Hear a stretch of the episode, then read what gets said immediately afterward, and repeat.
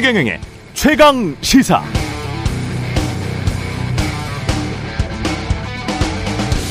네, 트럼프 전 대통령의 선거 전략은 이번에도 비슷합니다. 미국의 현재 문제에 혐오를 끌어들이고 있습니다. 이민, 마약, 인플레이션, 강력 범죄. 그리고 이 모든 문제들의 배후로 외국인 이민자 그리고 상대당인 민주당을 지목하고 있습니다. 총기 규제를 강화하자는 바이든 정부 때 오히려 총기 난사 사건이 더 많이 일어났다. 그러니까 바이든 탓. 이민자들을 제대로 막지 않아 마약이 유통되고 있다. 바이든의 탄소 중립 정책 등으로 인플레이션이 악화됐다. 그래서 바이든 탓. 인플레이션에서 벗어나려면 미국은 셰일 오일을 채취해야 한다. 석유 팔아서 돈 벌고 인플레이션도 낮추자고 주장하는 것이죠. 원인 진단을 잘못한 것도 있고 다른 나라 입장에서 보면 미국 이기주의만 가득하지만 미국 내 유권자들에게는 이게 꽤 먹힙니다. 직관적으로 듣기에는 또 그럴듯 하기도 하거든요. 게다가 외국인 이민자들의 일부 문제를 자국 내 경제 사회적 상황과 적당히 연결시켜서 상대방을 공격하면 유권자들은 미혹당하기 쉽죠. 유럽도 구급파들이 똑같은 비슷한 행태를 벌이고 있습니다. 핵심은 외국인이나 특정 국가 혐오를 조장해서 국내 권력 투쟁에 활용한다는 겁니다. 이렇게 국내 유권자들의 혐오를 부추기는 정치 세력들이 득세하면 전 세계 국가들은 협력이 될까? 외교가 될까? 무역이 될까? 교류가 될까? 생각해 보시기 바랍니다. 각 나라들이 서로를 다 지금 보고 있을 텐데 말이죠. 한국 정치는 어떤가요? 이런 문제에서 자유로운가요? 네, 안녕하십니까. 10월 6일 세상에 이익이 되는 방송 최경령의 최강의사 출발합니다. 저는 KBS 최경령 기자고요. 최경령의 최강의사 유튜브에서도 실시간 방송합니다. 문자 참여는 짧은 문자 50원, 기본 자평원이 드는 샵9730 콩오플 무료고요. KBS 일라디오 채널 정치경제 사회문화 등 다양한 명품 콘텐츠가 있습니다. 구독과 좋아요, 댓글 많이 부탁드립니다. 오늘 최강시사 뉴스 unboxing 확장판 있고요. 예, 박지원, 김재원 국민의힘 최고위원, 나경원 전 국민의힘 만나보겠습니다. 그리고 뉴스는 심리다. 김경일 교수 만납니다.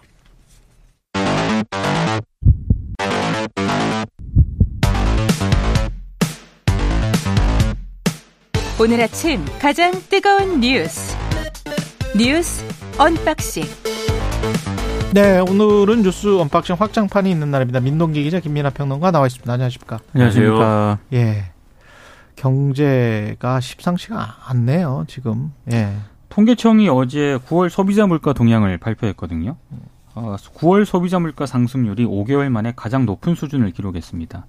특히 이제 지난달 소비자 물가가 전년 동월 대비 3.7% 상승을 했는데 국제 유가가 많이 오르지 않았습니까? 예. 국내 석유류 가격도 많이 인상이 됐거든요. 이게 전체 물가를 일단 끌어올린 것으로 보이고요. 또 하나는 농산물 가격이 급등을 했습니다. 음. 아, 특히 이제 농산물이 7.2% 상승을 해서요. 11개월 만에 최대 상승폭을 기록을 했고 저도 이번에 차례 지낼 때 많이 느낀 거지만 사과 복숭아가 정말 많이 올랐습니다. 예. 그리고 전기 가스 수도 교통 품목에서도 물가 상승폭이 두드러져서요. 특히 이제 전기 가스 수도 가격은 직전 8월 대비 5.3% 올랐고요. 전년 동월 대비로는 무려 11, 19.1%나 상승을 했습니다. 그리고 공공 서비스에서도 뭐 택시, 시내버스의 상승폭이 컸습니다. 갑갑하네요. 그런 답답하죠. 이런 얘기 네. 들으면 오늘 보도를 보니까는 이제 정부 또는 통계청 뭐 이쪽에서 하는 얘기는 좀 지나면 나아질 거다 이 얘기인데 음. 상반기부터 하던 얘기 아닙니까? 아, 계속 예. 하고 있습니다. 하반기 되면 나아질 것이다. 이번 달은 좀 그렇지만 다음 달에는 괜찮아질 것이다. 상저하고 이야기를 많이 했었죠. 네. 그렇죠. 예. 그 하반... 벌써 날씨가 추워졌는데. 그 하반기 되니까는 예. 다음 달에는 나아진다 계속 하는데 예. 그게 이제 다음 달에 나아진다라고 설명해서 될 일은 아닌 것 같고 근거가 있어야 되겠는데 그렇죠. 그렇죠. 그리고 지금 예를 들면은 뭐 농산물 가격이라든가 이런 건 사실 이제 원래 진폭이 크기 때문에 뭐 오르락 내리락 하는 점이 있다라는 걸 감안을 해도 이런 것들로 인해서 이런 이제 어 지금 상승 이 가격 상승으로 인해서 이게 반영된 최종적인 어떤 소비재의 가격이 이제 오른 게 뭐 내려 이, 이 원자재 가격이 내려간다고 내려가지 않을 거 아닙니까? 이 농주, 농수산물 같은 경우에 그렇죠. 그러니까 그런 것들이 실질적인 인플레이션이 인플레이션에 이제 어떤 이 근거가 되는 것이기 때문에 문제인 건데 그러다 보니까 이 뭔가 정부가 대책을 세워야 된다, 뭔가를 해야 된다라는 목소리를 이제 뭐 낼 수밖에 없는 조건인 것 같아요. 예를 들면 오늘 신문을 쭉 보는데 조선일보라는 신문에 보면은 이게 다른 외국의 경우에도 인플레이션 때문에 고생 많이 한다. 이제 이 기사를 썼는데 그 기사를 쓰면서 그 국가들이 어떤 대응을 하고 있는지를 정리를 해놨어요. 근데 음. 거기 보면은 보통은 이제 그거를 어떤 대안 중에 하나로 거론은 안 할 것 같은데 제목에도 이제 횡재세를 걷는다든지 뭐 이런 얘기 써놨거든요. 예. 그러니까 그런 것들을 통해 가지고 뭔가 이제 이 코로나 19 국면 이후 국면에서 이제 수익을 막 이제 올리고 있는 그러한 기업들에 대해서 뭐, 어, 개입도 하고 여러 가지 수단을 쓰고 있다라는 걸 소개를 하는데 그 정도로 이제 선진국도 어쨌든 물가 관리라든지 이 이후 인플레이션 이후 상황에 대해서 굉장히 개입을 강하게 하고 있다라는 얘기를 하는 걸 볼 때 뭔가 이제 정부가 대책이 있어야 된다라는 취지에 그런 얘기를 하고 싶은 어떤 부분도 있는 것 같습니다. 근데 지금 실질적으로 뭐 어제도 말씀드렸고 뭐 항상 드리는 말씀이지만 지금 할 수 있는 게 뾰족하게 뾰족하게 없는 상황인 것 같거든요. 하지만 뭐 없어서 우리가 안 한다라고 할 수 있는 조건도 아닌 거 아니겠습니까? 음. 그래서 뭔가 이제 대책을 세웠으면 좋겠는데 참 암담합니다. 예. 깝깝하네요. 과거에 한 3년 전만 해도 중국이 디플레이션을 수출하고 있다, 물가 인하를 주도하고 있다 그런 이야기를 많이 해서 그게 오히려 걱정이었던 시절이 있었는데 지금은 미중 갈등이 또는 미국이 인플레이션을 수출하고 있는 게 아닌가 음. 그런 생각이 듭니다. 인플레이션을 지금 수출하고 있는 것 같아요. 예, 대외적으로 또는 국내 정치적인 요인들 때문에. 근데 이제 그게 그 너무 국, 미국 국채 금리가 너무 올라 버렸잖아요. 그렇죠. 그러니까 이제 미국도 일본도 굉장히 빚이 많은 나라라서 지금 미국 같은 경우에 GDP의 한 마이너스 7%까지 다시 올라갔는데 마이너스 7%라는 게 이게 뭐 전쟁 때랄지 뭐 코로나 때랄지 경기 침체 때랄지 이럴 때 아니면은 잘 보기가 음. 힘든 음. 숫자거든요. 그러면 이 상황에서 투자자들이랄지 이런 사람들은 어떤 생각을 하냐면 어 이게 지금 미국도 더 이상 돈을 못 푸는 상황이네. 음. 근데 금리는 대외적이거나 정치적인 요인들 때문에 그 인플레이션은 계속 지속될 가능성이 높네. 그러면 그냥 안전하게 고금리 주는 채권에 그렇죠. 투자를 하지. 그러면 주식은 도외시하게 될 것이고 이머징 마켓을 도외시하게 될 것이고 특히 중국과 굉장히 수출입을 하게 되는 우리 같은 나라를 도외시하게 될 것이고 그렇죠. 그게 이제 모든 게 주식 시장에 지금 나타나고 있는 그런 양상이거든요. 이걸 미리미리 할 수 있었던 방법은 그때 바이든 대통령이 제가 누차 말씀드리지만 그때 바이든 대통령이 그렇게 강력하게 많은 것들을 요구할 때 다 퍼줄 게 아니고 환율이라도 가지고 왔었어야 돼요. 음. 통화 수합이라도 가지고 오든지 뭔가를 큰 거를 얻었어야 되는데 지금 아무것도 얻은 게 없고 게다가 미국이 한국 철강에 상계 관세를 지금 부과하겠다는 거 아니에요? 부과를 하겠다고 결정을 했습니다. 네. 미국 상무부가요. 한국의 값싼 전기 요금이 사실상 철강 업계에 보조금을 주는 역할을 하고 있다. 예. 그러면서 현대제철과 동국제강에 상계 관세를 부과했습니다. 그러니까 미국 정부가 한국의 전기료를 정부 보조금으로 공식 판정한 게 이번이 처음입니다. 예, 그러니까 한마디로 이제 어, 수출하는 그 후판 두께 6mm 이상의 어떤 그런 두꺼운 철판을 말하는데요. 이 후판의 1.1%의 상계 관세를 물려야 한다는 내용을 담은 최종 판정 결과를 미 상무부가 공식적으로 발표를 했습니다. 예. 그러니까 아무래도 이제 지난달 미 상무부가 한국전력을 대상으로 조사를 진행을 했거든요. 그 진행을 한 결과를 바탕으로 이제 공식적으로 이제 발표를 한 건데 일단 현대제철하고 동국제강은 미국 국제무역법원에 관세 부과의 뭐 부당성을 주장을 하면서 항소할 예정이라고 하는데요. 어, 우리 정부도 지금 이 미 상무부 결정을 주시는 하고 있습니다. 뭐 현대제철이 한해 미국에 수출하는 그 후판 물량이 4만 톤 정도밖에 안 되거든요. 예. 그러니까 생산량이 한 2% 정도밖에 안 되긴 하지만 문제는 이게 지속적인 통상 문제를 일으킬 수 있기 때문에 이 정부가 지금 이게 어떻게 될 것인가 상당히 주시하고 있는 상황입니다. 이 상황에서 그러니까 말이죠. 이게 전기요금이 그러니까 우리가 우리가 전기요금에 대해서 예를 들면 기업용 전기요금이나 이런 거에 대해서 일정 정도 이제 어 낮은 어떤 가격을 매긴다든가 이런 것이 특혜다. 그게 공정한 시장 경쟁이 아니다. 뭐 이런 논리 아닙니까? 그렇죠. 그래서 관세를 매겨야 된다라는 건데 그러니까 이게 뭐 전기요금을 보조금으로 주는 게 맞냐 틀리냐 뭐 이런 논쟁을 할 수도 있겠지만 본질적으로는 자국의 철강 산업을 지키고 그 철강 산업에 관계되어 있는 노동자들의 지금 여러 가지 처우나 이런 것들에 대해서 나름대로의 신호를 보내려는 거잖아요, 미국은. 이게 이전에 트럼프 정권도 사실 생각해 보면은 중국에서의 중국과의 어떤 철강이나 이런 것들에 대해서 관세 물리고 뭐 이런 거를 트럼프 대통령이 밀어붙여 가지고 그때도 오히려 이게 미국에 사실 이 돌고 돌면은 미국이 자기 얼굴 때리는 거 아니야? 이런 얘기도 많이 나왔는데 음. 예.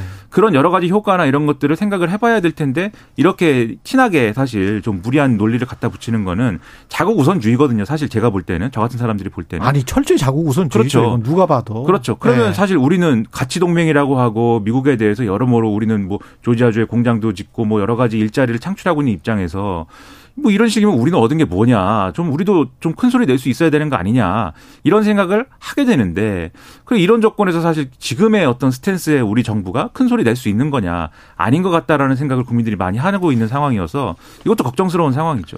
사실은 경쟁에서 우리 그 미국이 뒤처진 거잖아요. 그렇죠. 그 산업의 쌀이라고 지금 반도체가 산업의 쌀이라고 하지만 과거에는 지금도 그리고 여전히 사실은 산업의 쌀은 철강입니다. 철강. 산업혁명이 일어나기 전에 중국이 세계 최대의 철강 생산 국가였고요. 산업혁명이 일어나기 전에. 그 다음에는 영국이었고, 그 다음에는 미국이었고, 미국 다음에는 니폰 스틸, 일본이었고, 일본 다음에 한국의 포스코가 차지한 거 아닙니까? 그리고 현대제철이 일어나고, 그러다가 중국이 일어나니까 중국한테 그 1위 자리를 내준 거죠. 수량으로 따지면 그렇게 지금 전 세계 역사가 돌아가고 있습니다. 그러니까 경쟁력을 철강에서 가진 국가들이 산업 국가로 융성했던 거예요. 그리고 우리는 그거를 수십 년 동안 시- 박정희 전 대통령 때부터 사실은 철강을 융성해서 포스코를 만들어서 그 일본으로부터 차관 받아가지고 그렇게 한 거 아닙니까? 근데 이걸 지금 와가지고 전기 요금이 싸, 싸기 때문에 보조금을 주는 거다라고 이거 하는 거는 지금 2년 동안 우리 정부가 미국에게 얼마를 퍼줬는데 지금 이, 이 보조금을 이게 보조금이라고 하면서 이게 상계관세를 물린다는 말입니까? 이건 그러니까 진짜 뭔가- 너무하는 거죠. 그러니까 너무 하는 거고 예. 뭔가 의도가 있는 건 아니냐라는 해석을 할 수밖에 없는 게요. 아까도 말씀을 드렸지만 이게 지금 현대제철이 미국에 수출하는 그 물량이 있지 않습니까? 그게 지금 2% 정도밖에 안 되거든요. 예. 근데 이것마저도 지금 상경관세를 물린 거 아니 물린 거잖아요. 미국의 저거에는 다른 게 있어요. 왜냐하면 제가 산업의 쌀이라고 했잖아요. 네. 철강에 안 쓰이는 게 없잖아요. 그렇죠. 건설, 특히 자동차, 조선, 후판 다 철강입니다. 그럼 포스코와 현대제철, 현대제철은 특히 납품처가 다 현대차, 기아차예요. 그렇죠. 예. 그러면 그 현대차나 기아차의 가격을 올리려고 하는 자동차 업계나 음.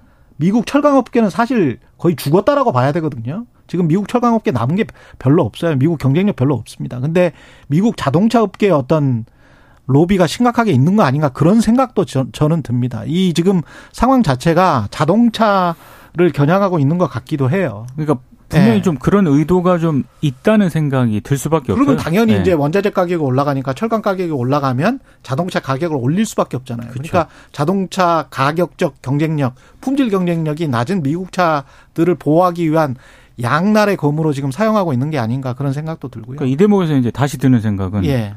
바이든 대통령과 미국은 우리에게 정말 무엇인가?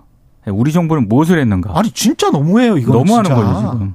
지금 와가지고 상계 관세를 철강에 우리가 얼마나 지금 도와줬는데. 말은 가치 동맹이라고 그러는데 좀 고개가 갸우뚱해집니다. 야, 예. 이거 진짜 아니 정부가 이거는 강력하게 항의하고 그쵸. 이것뿐만이 아니고 지금 미국에게 받아내야 될 게 많단 말이죠. 이게 빼, 더 뺏기는 게 아니고 받아내야 될 게 많은데 아유 좀 외교 좀 잘했으면 좋겠습니다. 5544님 최강 시사 응원합니다. 매일 아침 택시에서 승객과 함께 합니다. 이렇게 말씀하셨고요. 감사합니다. 아 택시 운전하시는 분이군요. 예. 김행 장관 후보자 청문회는 완전히 파행이 돼버렸네. 그러니까 어제 이제 이게 밤늦게 청문회를 보신 분도 있고 못 보신 분들도 있을 것 같은데요. 김행 후보자가 청문회장을 떠났거든요. 안 돌아왔습니다. 음. 그러니까 이것도 굉장히 이례적인 그런 상황인데 일단 떠나기 직전 상황을 조금 말씀을 드리면 민주당을 비롯해서 야당 의원들이 뭐 김행 후보자의 주식 파킹 의혹, 배임 의혹 등에 대해서 집중 질의를 했거든요. 그러니까 김 후보자가 이 자료 제출을 제대로 안 했다. 이게 어제 야당 의원들의 주된 질타 가운데 하나였습니다. 그러니까 김 후보자가 자신을 형사범으로 몰고 있지 않느냐, 범죄자 취급을 하고 있다면서 강하게 반발을 했거든요. 그러니까 권인숙 그 민주당 여가위원장이 그 도저히 감당을 못 하겠으면 그냥 사퇴를 하시라. 왜 그렇게 그 계속 증명도 못 하고 자료 제공도 못 하겠다고 하면 사퇴를 하라는 것이다. 이렇게 얘기를 했습니다. 아, 이제 국민의힘 의원들이 여기에 대해서 이제 강하게 반발을 했고요. 아, 이 상황에서 지성호 국민의힘 의원이 김행 후보자에게 다가와서 갑자기 나갑시다 이렇게 얘기를 하거든요. 음. 그러니까 김행 후보자가 책상에 있던 자료를 막 정리를 하기 시작을 합니다. 그러니까 권- 진짜 진짜 나가는 예, 거야. 예. 그래서 그러니까 권인숙 위원장이 주섬 주섬. 예, 예. 그 후보자 앉으시라 이렇게 네. 얘기를 했고 문정복 민주당 의원 등이 회의장을 떠나려는 김행 후보자를 가로막습니다. 이 사이에서 또 여야 의원들의 고성이 막 오갔거든요. 예. 그러니까 이제 인사청문회가 아수라장으로 변한 거죠. 그러니까 권인숙 위원장이 어젯밤 10시 42분께 청문회를 정회했다가 1시간 만에 속개를 했거든요. 예. 근데 김행 후보자하고 국민의힘 의원들이 청문회장으로 돌아오질 않았습니다.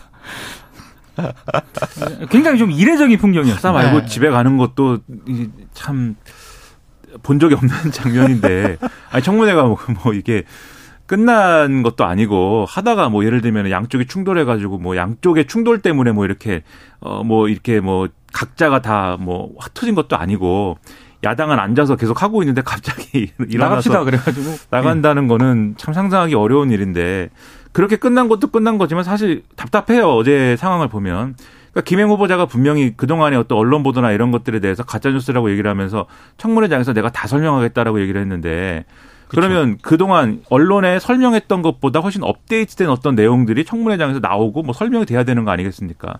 전혀 그렇지 않았거든요. 이 계속 언론에 했던 얘기를 계속 반복하면서 설명이 안 되는 얘기만 했습니다. 예를 들면은 주식 파킹 의혹 뭐 이런 것들에 대해서도 그게 이제 예를, 예를 들면 신우이니까 신우이한테 팔았기 때문에 그 당시에 뭐 이 백지 신탁을 해야 되는 어떤 거 하든가 아니면 매각을 하든가 여기에 해야 되는 것에서 신우이는 예를 들면은 이해 충돌 여부가 있는 그러한 친인척에 해당되지 않기 때문에 거기다 파는 거는 불법이 아니다. 이제 이렇게 설명을 했는데 그러니까 애초에 문제 제기의 핵심을 일부러 외면하거나 또는 이제 못 알아들었다라는 생각밖에 안 드는 거예요. 그러면 여기 이게 핵심이 뭐냐면 결국 이해 충돌이다라는 건데 김행 후보자가 예를 들면 공직에 진출을 하면서 자기가 갖고 있는 어떤 기업의 어떤 주식이나 이런 것도 처분해라. 주식, 이 주식을 뭐 핵신탁해라. 라는 것의 취지는 이 사람이 혹시 공직에 있으면서 자기가 갖고 있는 주식을 갖고 있는 회사에 이로운 일을 막 하면서 나중에 공직을 내려놓고 다시 그 회사에 복귀를 해가지고 이익을 얻고 이런 걸 방지하기 위한 취지 아닙니까? 그러면 이게 자신이 그 주식을 팔거나 또는 백신탁을 했을 때에는 그것을 나중에 뭐 어떻게 취득을 하더라도 그 시장에서 어떤 뭐 나름대로의 어떤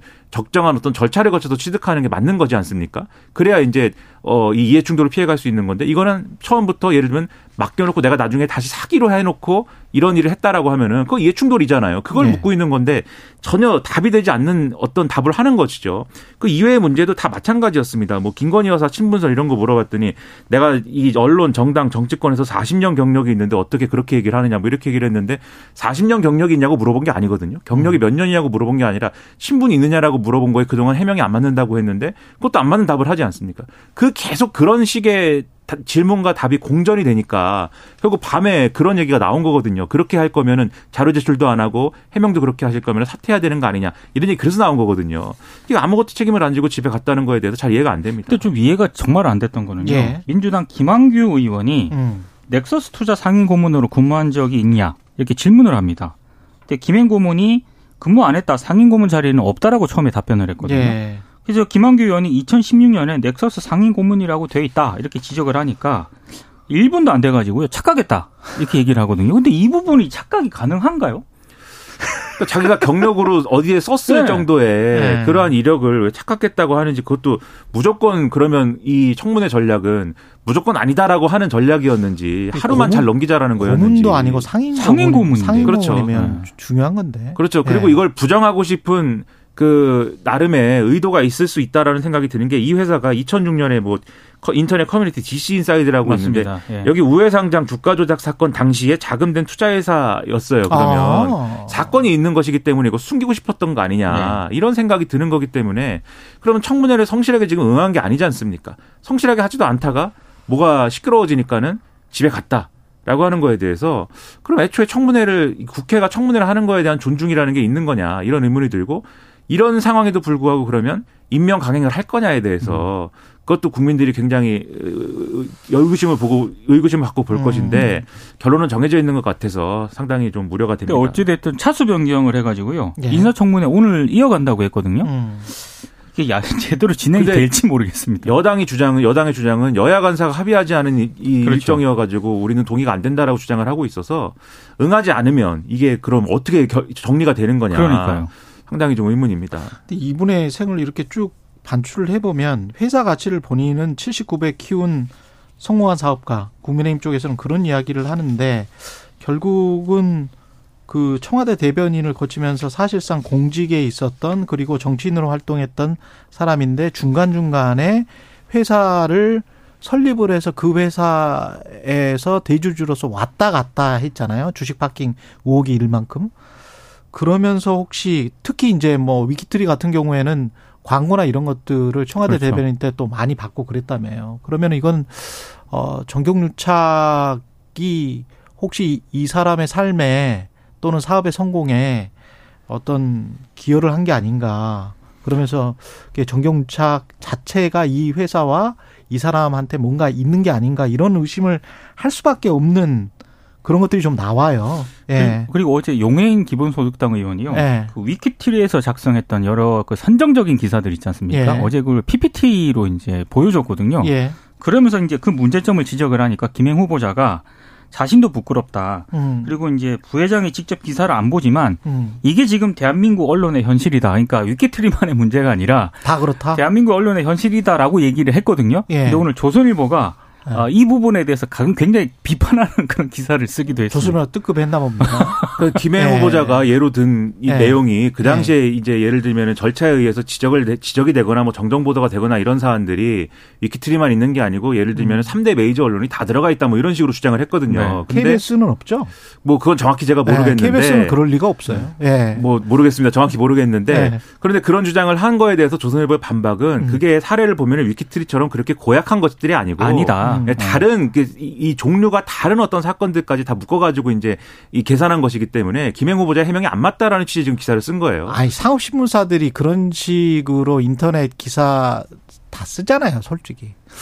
그다 쓰지 않습니까? 근데 이제 대한민국 언론 전반의 문제점하고요. 예. 위키트리의 선정적 기사는 예. 일단 논 별도로 구분해서 일단 판단을 여기는 해야죠. 좀 심하게 많이 썼더만. 그렇죠. 예. 여긴 이 정권의 예. 태도 지금 뭐 가짜 뉴스라고 하는 그런 태도에 비추어 보면은 김기현 대, 김기현 대표의 주장대로면은 그는 극형을 당해도 모자란 그런 기사들입니다. 이거는 물론 극형을 당하기를 제가 원하는 게 아니라 예. 그런 태도에 비추어 보면 그렇다. 언론 자유를 추구하죠, 우리는. 그렇죠. 예. 예. 그러니까 이런 분이 여성가족부 장관이 왜 되려고 하는 것이냐 큰 네. 의문이 있어요. 네.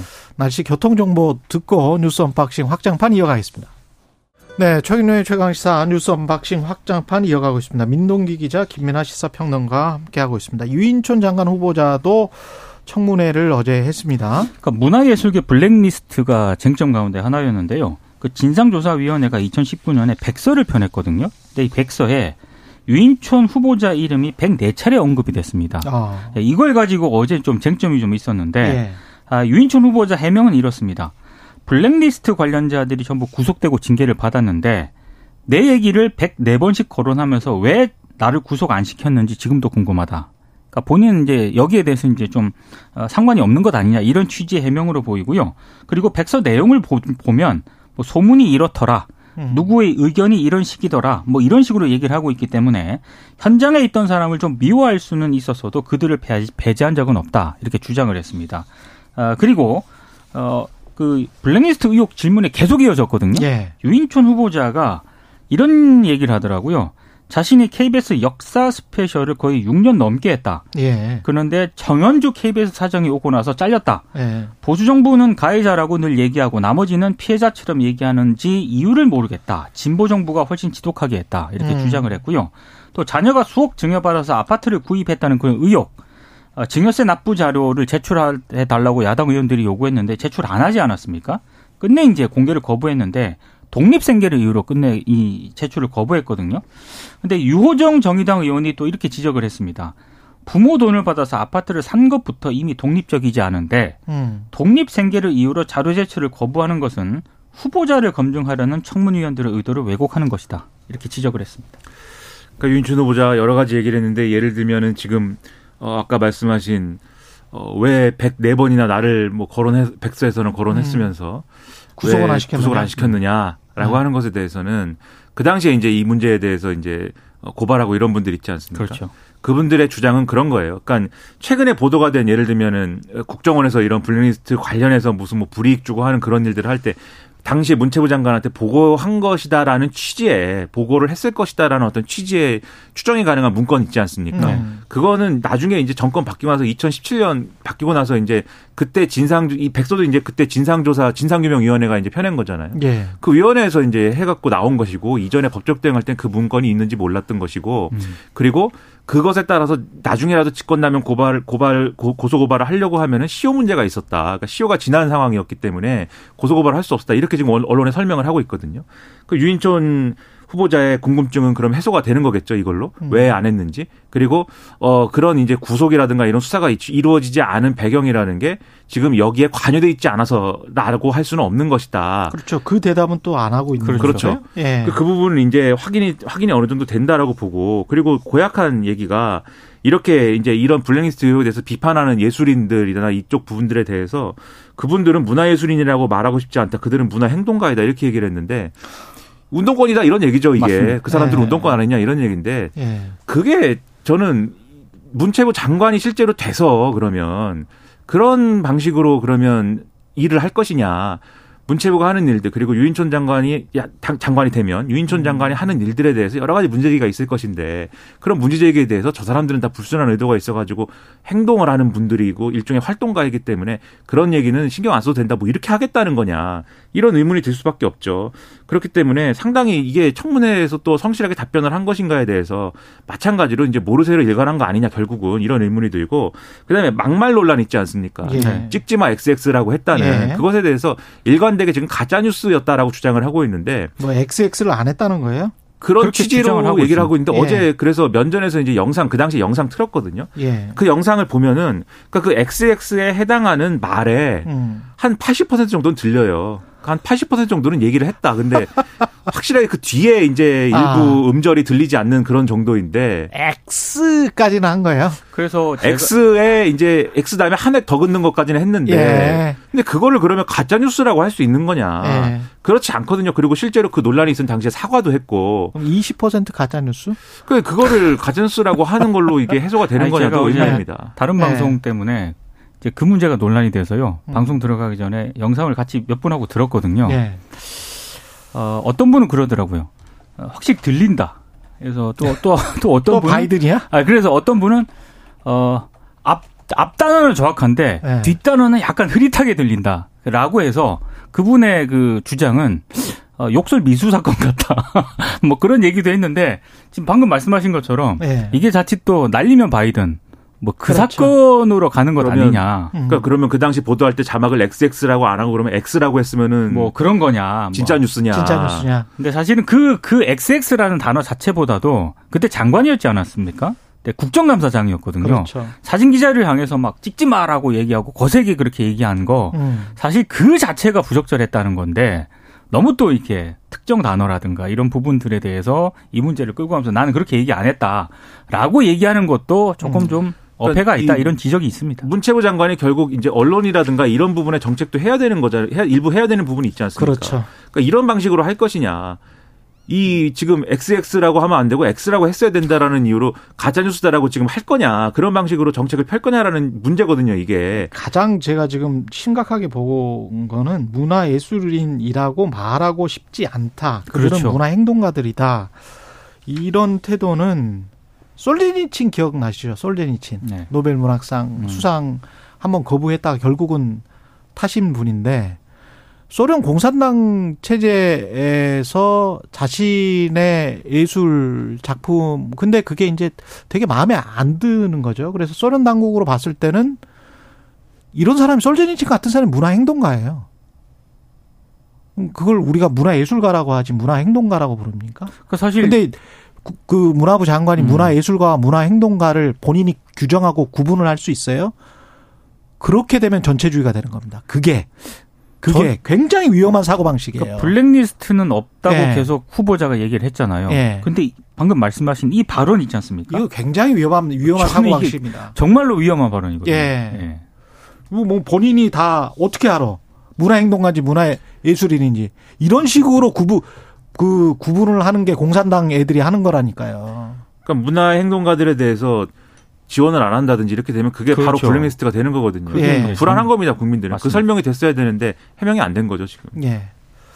그리고 신원식 후보자도 지금 뭐 임명을 그냥 강행할 것 같습니다. 그러니까 그 시- 윤석열 대통령이요 신원식 국방부 장관 후보자에 대한 인사청문 경과 보고서를 오늘까지 재송부해 달라고 국회에 요청을 했습니다. 그러니까 국회가 재송부 요청에 응하지 않을 경우에 윤 대통령이 신원식 후보자 임명을 강행을 할 것으로 보이는데 동아일보 보도 등을 보면 뭐 내일 임명을 강행할 수도 있다 뭐 이런 보도까지 나오고 있는데요.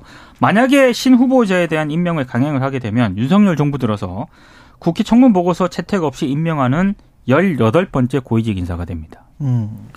그러니까 재송부 일정을 사실상 국회가 논의 불가능한 일정을 지금 제시를 한 것이기 그렇죠. 때문에 음. 이건 국회가 뭐 청문회 청문 보고서 뭐 채택을 하든 말든 나는 임명을 한다 뭐 이런 취지로 익힐 수밖에 없는 그런 일정이죠. 저는 신원식 후보자에 대한 논란도 상당히 심각한 논란이 여러 가지가 있지 않았습니까? 그리고 청문회에서 그것들이 제대로 해명되지 않았거든요. 그런데 임명 강행했기 때문에 지금까지 우리가 쭉 얘기한 김행 후보자라든지 유인촌 후보자의 경우도 지금 뭐 결론은 정해져 있는 거 아니냐라는 걸 지금 이게 보여주는 것 같아서 예. 상당히 우려가 큽니다. 그리고 오늘 이균영 대법원장 후보자 관련해서 임명동의안 표결을 하는데 지금 분위기가 부결적이 많은 것 같습니다. 그러니까 민주당이 부결적으로 예. 일단 가닥을 잡았다라는 언론 보도가 있고요. 이 국회 인준 표결 전에 민주당이 의총 통해서 이 문제를 논의를 한다라고 하거든요. 예. 근데 제가 봤을 때 좀좀 이게 좀 의아한 게 앞서 이제 장관 후보자가 되실 분들은 굉장히 뭐 어, 국회라든가 야당 의원들의 뭐 이런 의혹 제기에 굉장히 뭐 이렇게 자료 제출도 안 하고 이러지 않았습니까? 예. 근데 이균용 대법원장 후보자는 어제 입장을 냈는데 송구하다. 선고하다. 예, 그리고 논란이 된 비상장 주식 신고 누락에 대해서는 가장 깨끗하고 투명한 방식으로 처분을 하겠다. 이제야. 아, 그리고 어, 작은 의혹이라도 해소하고 책임 있는 자세를 보이기 위해서 뭐 가장 깨끗하고 투명한 방식으로 처분하겠다라는 점을 강조했는데 음. 그 차이가 있는 것 같아요. 대법원장 후보자는 국회 표결로 결정이 되지 않습니까? 그렇죠. 근데 장관 후보자 같은 경우에는 뭐 인사청문 경과 보고서가 굳이 예, 채택을 하지 않더라도 대통령이 그냥 대통령이 또 그냥 강행하면 되는 거고. 강행하면 되는 문제이기 때문에 예. 그 차이가 굉장히 결정적인 것 같습니다. 대법원장은 지금 안, 안 되는 거예요. 국회 동의가 없으면. 민주당이 사실상 어, 반대를 하면 예. 그렇죠. 국회 통과가 안 됩니다. 예. 근데 민주당 의원들 개별적으로 이제 의견이나 이런 것들에 대해서 지금 홍익표 원내대표나 등등이 이제 하는 얘기를 보면은 부결이 상당히 유력시 된다라고 얘기를 하고 있기 때문에 그래서 대법원장 후보자로서는 이제 특단의 조치를 나름대로는 하고 있는 거겠죠. 그렇죠.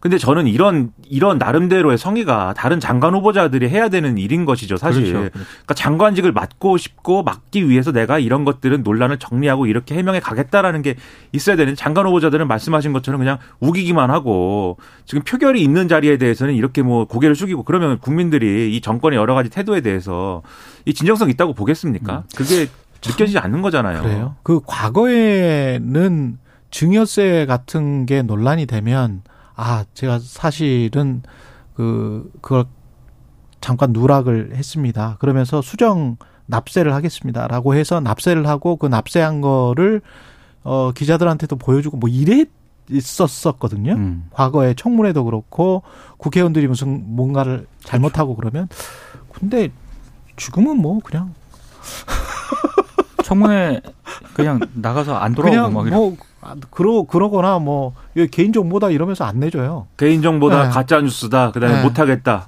모른다. 예. 이게 뭐 만능 열쇠입니까? 가짜 뉴스가? 저는 이게 가- 이걸 가지고 다 가짜 뉴스라고 하는 것도 불쾌하지만 예. 이렇게 불상실하게 해놓고 나중에 과연 국정 운영이나 이런 것들을 제대로 할 수 있겠느냐에 대해서 의구심이 크단 말이죠. 그럼 그게 개인 정보를 가지고 공적 임무를 안 하면 되는 거예요. 그렇죠. 예. 그 왜 하는지 이상해요. 모르겠습니다. 잘. 예. 과거보다 더 퇴행된 게 아닌가. 지금까지 민동기 기자 김민아 평론가였습니다. 고맙습니다. 고맙습니다. 고맙습니다.